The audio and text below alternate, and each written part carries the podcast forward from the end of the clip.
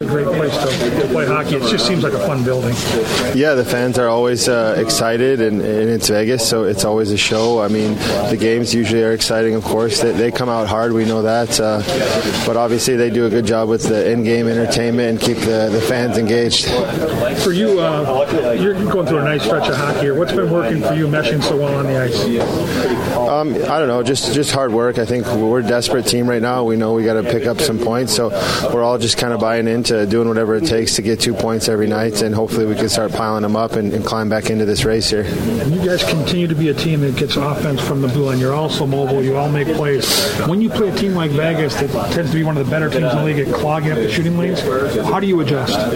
Obviously, you got to be smart with the puck. When you get an opportunity to shoot, that's what we're looking to do first and foremost. But if they're in the lane, we just got to reset the puck behind the net and, and spend long amounts of time in the offensive zone, wear them down, and those shot lanes will eventually open up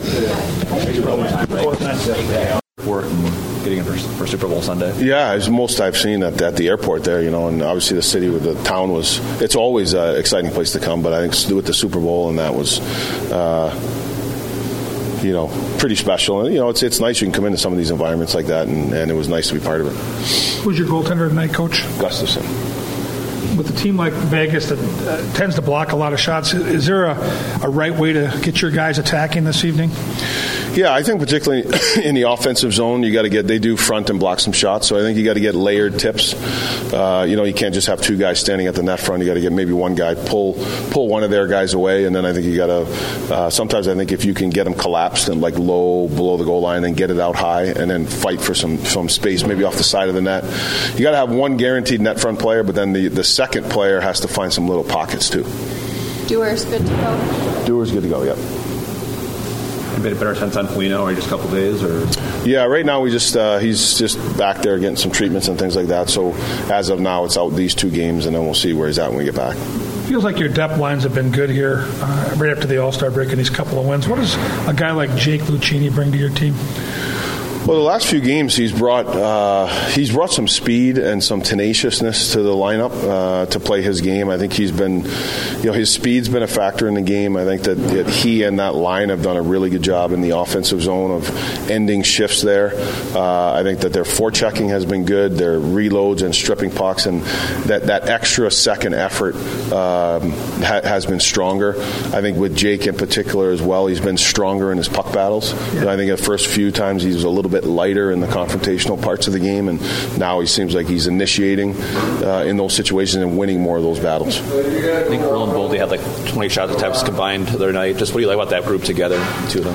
Well, I thought they played the game the right way. That line, uh, you know, we didn't, um, the Chicago, we didn't necessarily like uh, the top six, not so much the combinations, more the style of game. And I think when you look at the game that they had, they had significant strong shifts in the offensive zone, and uh, the more time you spend there, and then you know I thought that their work ethic, their hardness on pucks, their puck decisions, uh, a shot mentality, and then after the shot doesn't go in, there, there was a hunt and a retrieval to the puck to allow them to stay more in scoring situations, and then their shot attempts go up, scoring chances go up, and obviously the goals came. You mentioned the intensity and the commitment were at the level you needed to be on Saturday. I'm sure it's easier to play for Fleury. Some of the guys were kind of playing for him. How, how important is it to carry that, carry that over now into tonight? Well, it's important. It's something we discuss with our team regularly. Is getting ourselves to, uh, you know, the motivation now is the playoffs. The motivation is to, to play meaningful games down the stretch and, and claw our way back into it. And that's still that's still available. It's still in front of us. But you know, to, in order for us to do that, when you look at the you know, it can't be just because we're playing one game at home for Flower. But I think when you look at the commitment and the style of game, the effort level, that was the level that it's going to take for us to be able to win games. And, you know, we need to make sure that we're prepared at the end of this game that we're going to be mentally and physically exhausted. Like we've got to be mentally and physically engaged in the game that gives you a chance to win.